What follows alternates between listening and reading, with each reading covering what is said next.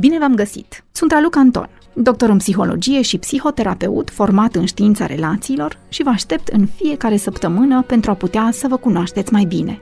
Ediția trecută am discutat despre gândurile din spatele emoțiilor și comportamentelor noastre, despre acele credințe centrale și despre inferențe, acel limbaj interior negativ care ne duce să ne imaginăm tot felul de scenarii negative despre viitor. Acestea sunt cele care ne întrețin emoțiile negative, formând diverse cercuri vicioase. Și tot acestea sunt și cele care, prin practică, trebuie modificate pentru a reuși să gestionăm emoțiile negative și comportamentele care nu ne ajută. Continuăm discuțiile despre gânduri și în această ediție, atât cu informații teoretice validate de știință, dar și cu tehnici și exerciții pe care le puteți aplica. Sper că ați apucat să realizați exercițiul de monitorizare despre care vă spuneam în ediția trecută și că s-au mai adăugat câteva file caietului de lucru, acestui jurnal emoțional pe care îl construim împreună. Ne amintim faptul că emoțiile și comportamentele pe care le avem au în spate o serie de gânduri, de lentile prin care percepem realitatea. Aceste lentile sunt așezate în fața ochilor minții în ani de experiență cu viața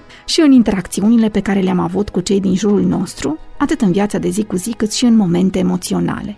Astfel, creierul pune aceste lentile într-un mod automat, inconștient. Iar ce v-am propus săptămâna trecută este să le jucăm o farsă acestor mecanisme și să încercăm, pe cât posibil, să le aducem în zona conștientă. Acesta este scopul acestei analize a situațiilor prin care trecem în viața de zi cu zi. După ce am exersat deja acest comportament de analiză inițială, vă invit azi să facem o analiză mai detaliată a acestor filtre. Odată ce le-am adus în conștient și începem să le analizăm, vom ști deja cu ce avem de lucru.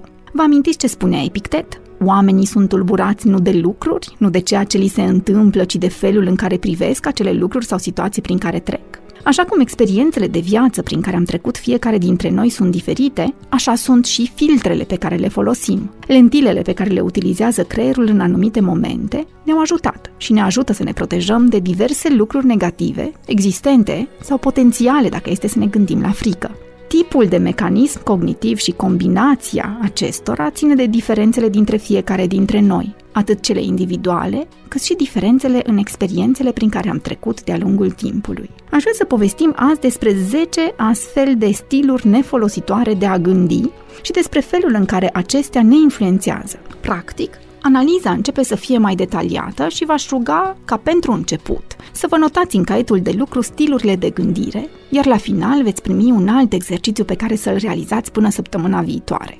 Cu certitudine, dacă emoțiile pe care le simțiți sunt intense și vă produc un disconfort ridicat, este nevoie să apelați la ajutor de specialitate, pentru că ceea ce facem noi aici nu este un demers terapeutic, ci este mai degrabă un demers care ține de autocunoaștere și de a expune câteva tehnici validate științific pentru a putea lucra individual pe câteva dintre dificultățile pe care vi le descoperiți.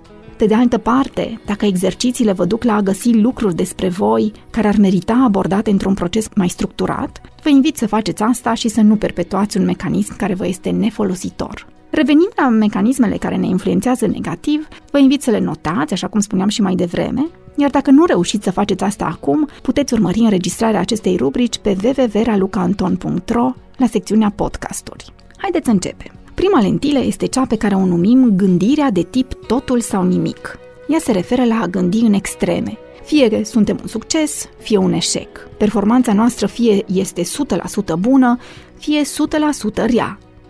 Dacă lucrurile nu sunt perfecte, atunci am eșuat. Desigur că dacă le auziți acum, veți spune, chiar așa, știm că viața nu este perfectă. Însă, v-aș ruga să vă amintiți poate un proiect pe care l-ați avut, o relație care nu a funcționat, un examen la care poate nu ați luat nota pe care ați dorit-o. Dacă emoțiile pe care le-ați avut au fost intense și dacă discursul intern era dacă nu am luat 10, atunci nu contează, dacă relația nu a funcționat înseamnă că nimic nu mai contează, dacă la un interviu nu ați răspuns chiar cum v-ați imaginat la o întrebare, veți tinde să nu vedeți 95% din interviu, ci doar cei 5% în care nu v-ați descurcat, exact așa cum v-ați fi dorit, și vă auziți spunând, a fost oribil, o pierdere de timp. Ei, cu un astfel de mecanism este clar că poate să apară evaluarea negativă a propriei persoane și din perspectiva anxietății, să faceți, desigur, așa cum discutam și în întâlnirile noastre trecute, predicții negative asupra viitorului, pentru că, uite, nu totul decurge cum ar trebui. Deci așa se va întâmpla și la următorul interviu, și la următorul, și la următorul. Vă imaginați ce impact are acest lucru asupra stimei de sine? O a doua eroare este a sări la concluzii. Aceasta este cea mai frecventă greșeală mentală pe care o facem atunci când simțim frică. Și ea se poate desfășura în două direcții. Citirea minții și prezicerea viitorului. Atunci când spunem că citim mintea cuiva, presupunem din start că ceilalți ne evaluează într-un mod negativ sau că au intenții nu tocmai bune în ceea ce ne privește, fără ca asta să însemne că suntem paranoici.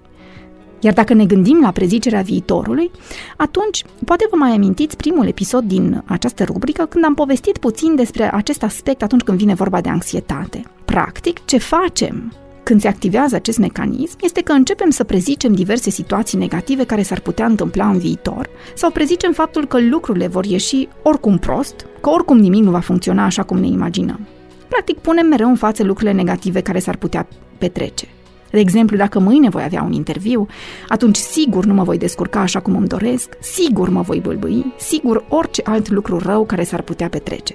Toate acestea nu fac decât să-mi crească nivelul de anxietate pe moment și să construiască o percepție eronată cu privire la ce s-ar putea petrece în viitor. Aș vrea să vă menționez acum de o altă eroare mentală care se numește filtrul mental. Un astfel de filtru negativ elimină aspectele pozitive din situațiile pe care noi le evaluăm ca fiind importante sau situații de risc. E ca o sită pe care mintea noastră o aplică. Din ea se cern lucrurile bune și rămân doar lucrurile rele. E ca și cum lumea ar fi cu susul în jos. Nimic nu este bun, iar lucrurile rele îmi sar mai degrabă în față și le văd sau le analizez mai mult decât e cazul. E ca și cum privirea cu ochii minții mi-ar fi încețoșată. Și la fel ca atunci când este ceață și văd mai degrabă lucrurile care au deja un contur puternic, și în acest caz văd mai degrabă lucrurile care au un contur puternic negativ. Desigur, acest filtru ne influențează modul în care interacționăm cu ceilalți, ajungând să fim numiți, poate, de multe ori negativiști sau rigizi. Și, într-adevăr, flexibilitatea cognitivă nu este ceva caracteristic nou atunci când se activează acest filtru. Suprageneralizarea este următorul punct pe lista noastră. Acesta se referă la momentele în care tragem o concluzie eronată, bazându-ne pe numai o singură situație, pe un singur exemplu. Suprageneralizarea poate lua multe forme. Putem, de exemplu, să prezicem un rezultat negativ bazându-ne pe numai o singură situație din trecut.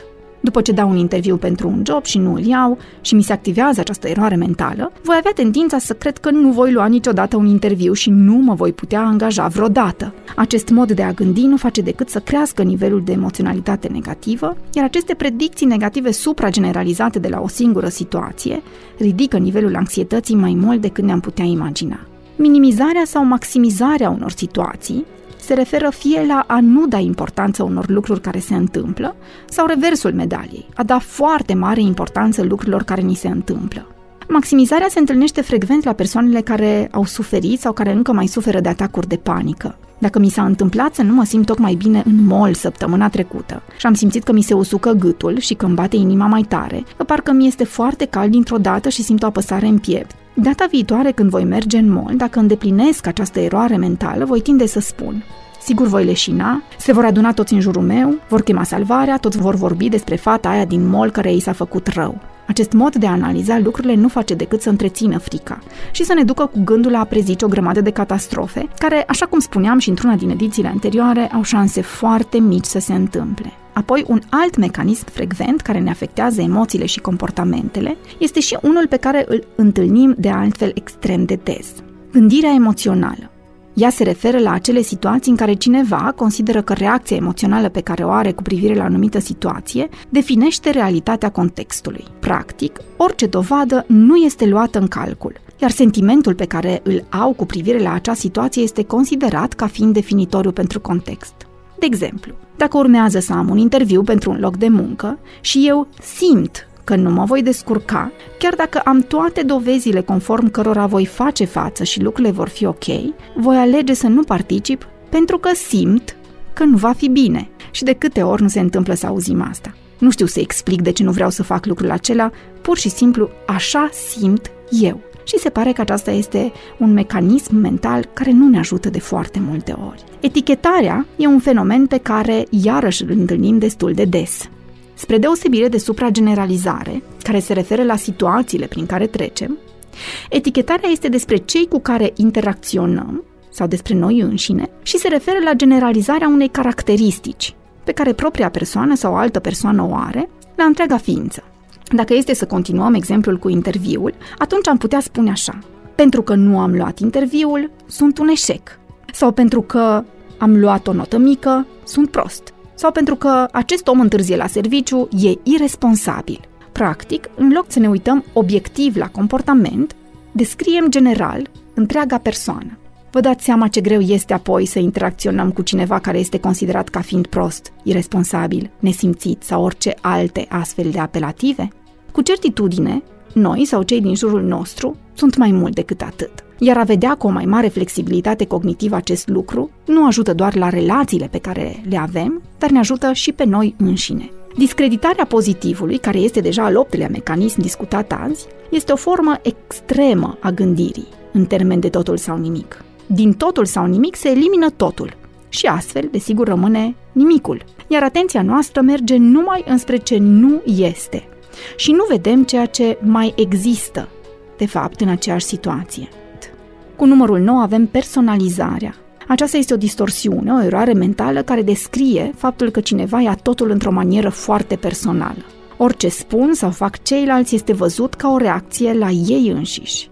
O persoană care are acest filtru se compară mereu cu ceilalți. Încearcă să se identifice pe sine ca fiind mai deștept, mai frumos, mai priceput, mai orice altceva. Un lucru pe care l-am putea auzi ar fi am întârziat la petrecere și din cauza noastră toată lumea se simte prost. Dacă aș fi fost mai atentă la aceste detalii, proiectul nu s-ar duce de râpă. Este numai responsabilitatea mea. Ultimul mecanism pe care vreau să vi-l amintesc azi este trebuie cu necesitate. Acest filtru rigid al felului în care ar trebui să se întâmple lucrurile, în care eu ar trebui să fiu și ceilalți ar trebui să existe.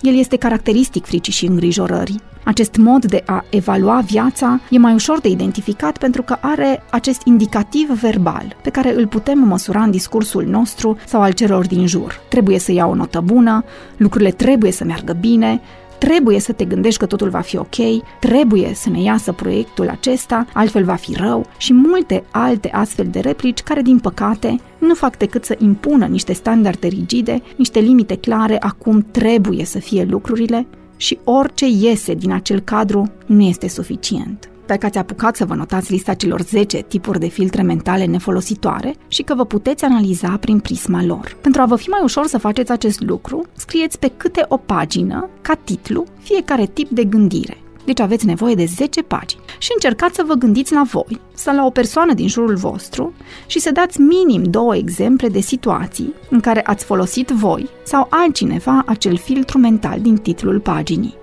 Dacă ediția trecută am discutat mai general despre felul în care gândurile ne influențează emoțiile și comportamentele, azi am discutat mai în detaliu despre ce tipuri de gânduri ne duc la a nu ne simți suficient de bine și am identificat 10 astfel de mecanisme.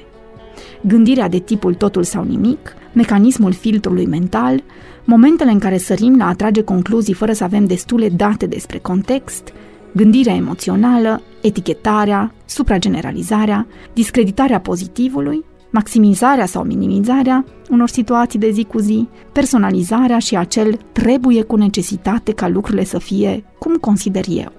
Ca în fiecare întâlnire aveți o temă și azi și sper că jurnalul vostru prinde contur și că începe să conțină tot mai multe informații valoroase despre voi înșivă, care să vă facă să ajungeți să simțiți tot mai des o stare de bine. Am discutat azi despre stilurile mentale nefolositoare, despre tipuri specifice de gânduri care ne duc la a simți frică sau anxietate.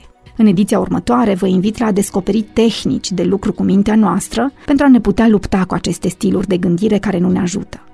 Însă, până atunci, poate reușiți să identificați care dintre cele 10 mecanisme discutate azi vă influențează cel mai tare. Sunt Raluca Anton și vă invit în fiecare săptămână la câte un nou episod din Jocurile Minții. Până atunci vă doresc o viață cu sens. thank you